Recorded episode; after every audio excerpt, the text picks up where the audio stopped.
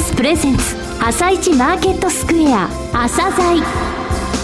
この番組は企業と投資家をつなぐお手伝いプロネクサスの提供でお送りします。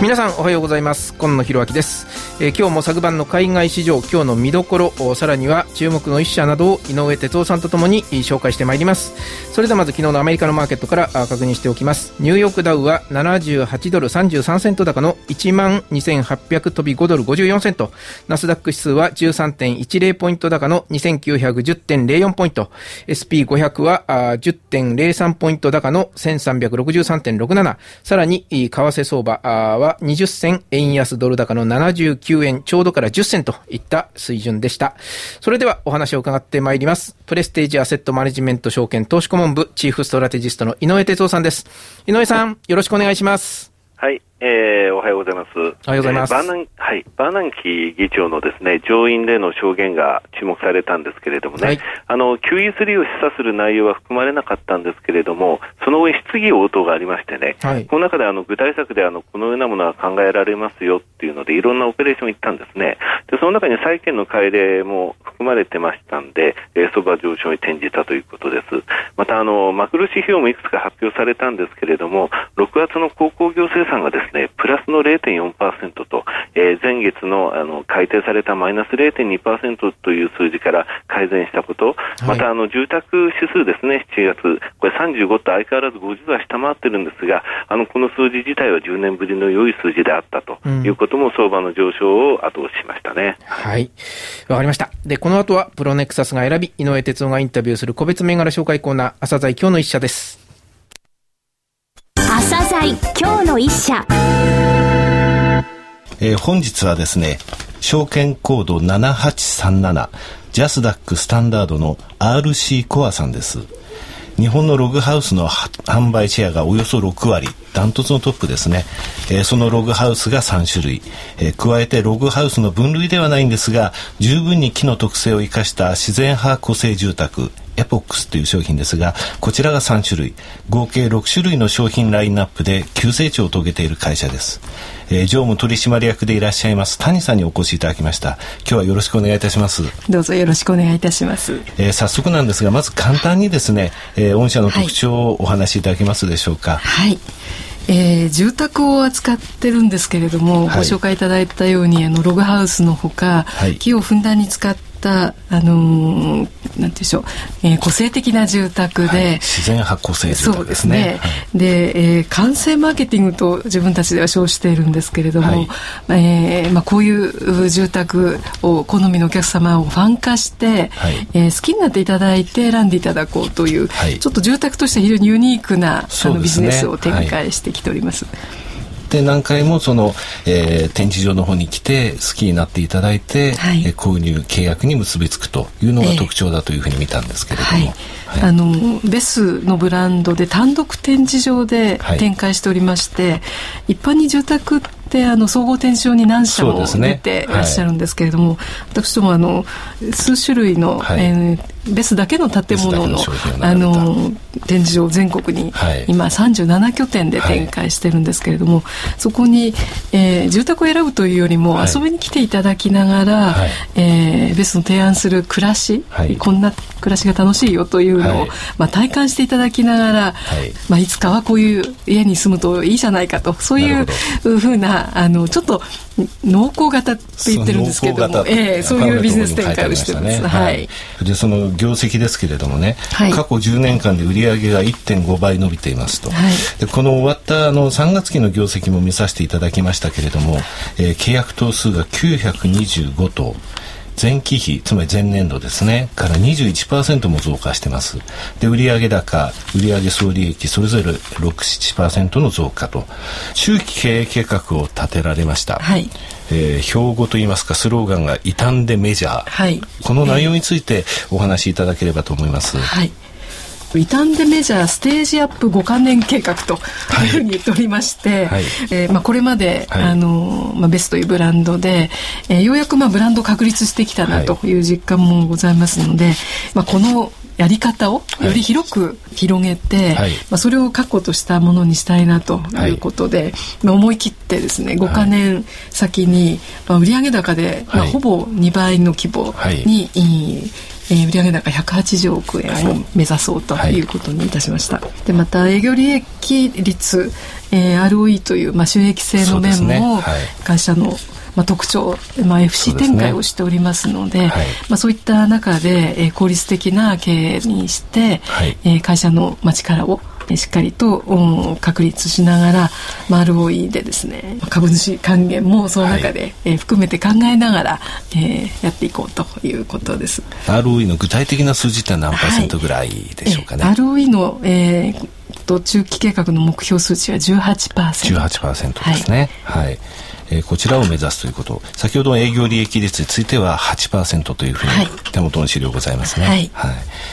でその RC コアさんなんですけれども、はい、事業報告書を見ていましてね、はい、一つあの非常に目についたことがあるんですよ。これは、はい、今日あのリスナーの方にですねちょっと一つ勉強になりますんで、えー、あのお伝えしようと思ったんですけれどもね、この配当なんですが、えー、2年連続500円ずつ増配してこの終わった3月期には年間配当2000円。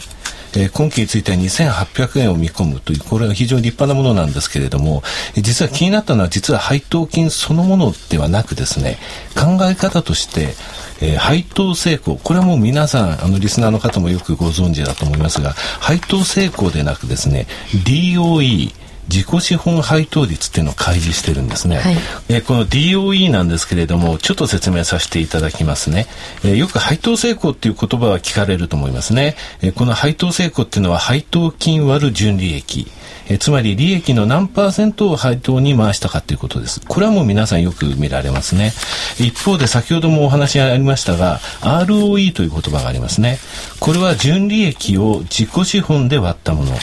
ですね。えこれをですね、よく考えてみますと、掛け合わせてみますと、配当成功の分母である純利益、それから ROE の分子にも純利益、こうありますので、この2つ掛け合わせますと結局消えてですね、配当金割る自己資本となるんですね。で、なんだそんなことかというふうに思われるかもしれませんが、えー、どれぐらい自己資本の部分から利益を生み出したかというところが ROE だとすると、そこの部分が低ければ、配当成功が高くても、満足度は得られないってことなんですね。うんうん、で、それ常に配当成功だけでなく、ROE をかけてどうなってるのかっていうのを意識して経営される、配当されるっていうのは非常に意味のあることで、はい、日本では珍しい会社になりますね。はいこの DOE なんですけれども、えー、開示されてますけれども、私、DOE、えー、計算してまいりました。えー、さて、3564銘柄中、えー、御社何位ぐらいだと思われます？悪くはないのかなどうでしょう?中より上だと1000位台。1000位台を望まれるということですね、はい、えー、答えは492位ですね。あそうなんですか、はい、あの他社がどれぐらいなのかしらっていうのを意識されるのも一つあの重要かもしれませんね。そうですね、はい、えー、最後にですねあの個人投資家に向けて何か一言メッセージをいただければと思います。えー、当社 RC コアがあやっておりますあのユニークな自然箱製住宅のベスブランド、はい、あの今ファンはあのだいぶ増えてはきてるんですけれども、はい、知っていただいてない、えー、個人投資家の皆様にもですねあのユニークな会社だけにぜひあの応援株主になっていただきたいなというふうに思っております。その中期計画邁進されていくことですね、はい、私もお祈り申し上げますので、はい、頑張っていきたいと思います、はい、今日はですね、えー、ジャスダックスタンダード、えー、証券コード7837の RC コアさんにお越しいただきました。それからですね RC コアさんから、えー、ノベルティをですねノベルティグッズをリスナープレゼントとしていただきましたので、えー、朝鮮のホームページの方をご覧ください、えー、今日は谷さんどうもありがとうございました。がとうございました。企業ディスクロージャー IR 実務支援の専門会社プロネクサス。上場企業のおよそ6割2200社をクライアントに持つこれはアジア証券印刷の時代から信頼と実績を積み重ねてきたからこそ。さらにプロネクサスが目指すのは企業と投資家をつなぎ日本の株式市場を活性化させることです。プロネクサス私たちは個人投資家の皆さんを応援します。井上哲夫今日のストラテジー。はい、えー、それでは昨夜からのマーケット環境を踏まえて今後の見通しについて伺います。井上さん、いかがでしょうか？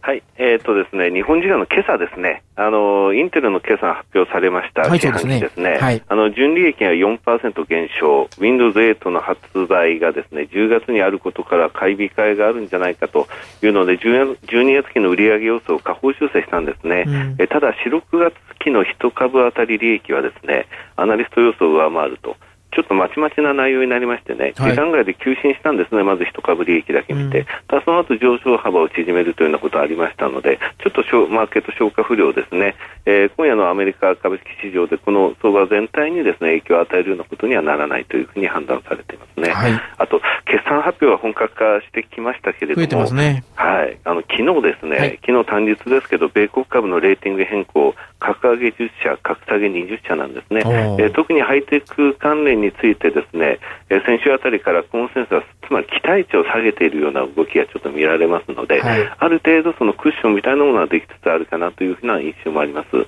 えー、今週来週はですね、決算発表、えー、それからあのテクニカルな動きですよね、あのちょっと売り込まれすぎると先週金曜日までに戻ると、そういうような形でちょっと方向感というよりはその、えー、その日その日の動きっていうのはその結局レンジ全体の大きなレンジの中で今日はここら辺今日はここら辺でやるという形でレンジ大きく出るような動きというのは今週来週なかなか出づらいかなと思います。えー、今日はですね、はい、えー、決算ではあの IBM、えー、バンカメ、アメックス、クアルコム、eBay ここら辺の大物が出てきますね、はい、それから昨日に続いて今夜あの下院の方でバーナンキー議長が、えー、証言しますけれども、はい、これはおそらくノーサプライズだと思います。であの一つ覚えておいてほしいのはこの上院下院で連日やるのが年2回あるんですけれどもね、はい、半年に1回。これはですねこれまでの金融政策を振り返るものなんですよ。でそれあまりあまりですね過去もこれからのことを出したことないんですね。それであの毎年あの8月のあのジャクソンホールって注目されますよね、はい、そうですね、えー、日本からも日銀総裁とか行きますけれども、はい、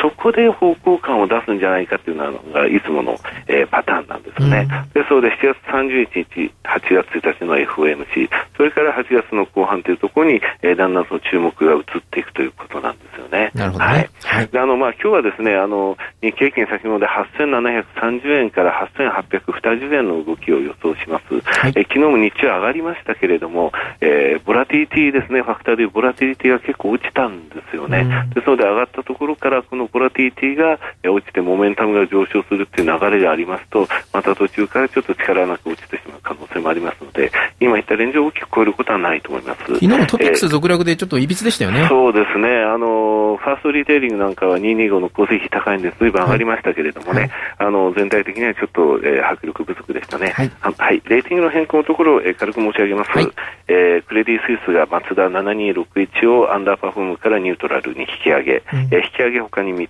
つバークレーズが7832バンナム、えー、みずほが2191テラえー、SMBC 日興が2212のヤマパン、えー、それぞれ引き上げてます。格下げが3社です。はい、えー、クレディ・スイスが9427の e アクセス、えー、バークレーズが2社、3659のネクソン、えー、そして9684のスクエニですね。スクエアエニクスを引き下げてます。朝鮮この番組は企業と投資家をつなぐお手伝いプロネクサスの提供でお送りしました。